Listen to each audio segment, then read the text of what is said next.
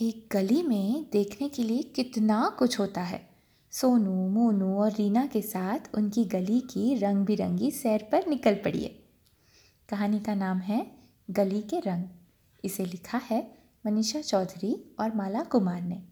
इसका हिंदी अनुवाद किया है मनीषा चौधरी ने। चित्र निकाले हैं प्रिया कुरियन ने।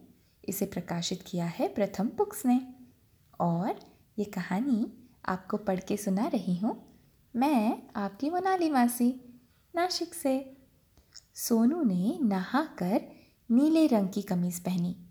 मोनू और रीना ने नीले रंग के मोजे पहने। अरे, आज तो हम सभी ने एक जैसा रंग पहना है। चलो चलो, और रंग देखें। ये रही दादी की लाल लाल मिर्चें। कहीं छू ना लेना। वो देखो भोलू चाचा काट रहे हैं चिकने बैंगनी बैंगन। हम्म बैंगन के पकोड़े जो बनाने हैं। नींबू शरबत बेचने वाली रानी दीदी के पास हैं धूप से पीले नींबू। रंग देखने में मज़ा आता है और रंगीन चीज़ें खाने में भी। हम्म, क्या हम गुलाबी चुस्की खाएँ या खाएँ मलाईदार सफ़ेद कुल्फ़ी? चटपटा हरा जलजीरा भी पी सकते हैं।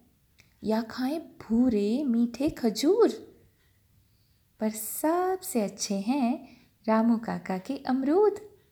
बाहर से हरे अंदर से गुलाबी उन पर सफ़ेद सफ़ेद नमक और लाल लाल मिर्ची। ये रंग बिरंगी सैर तो बड़ी मज़ेदार थी। हम्म, क्या आप भी अपनी गली की सैर करेंगे? और मुझे बताएँगे आपको कौन से रंग दिखते हैं?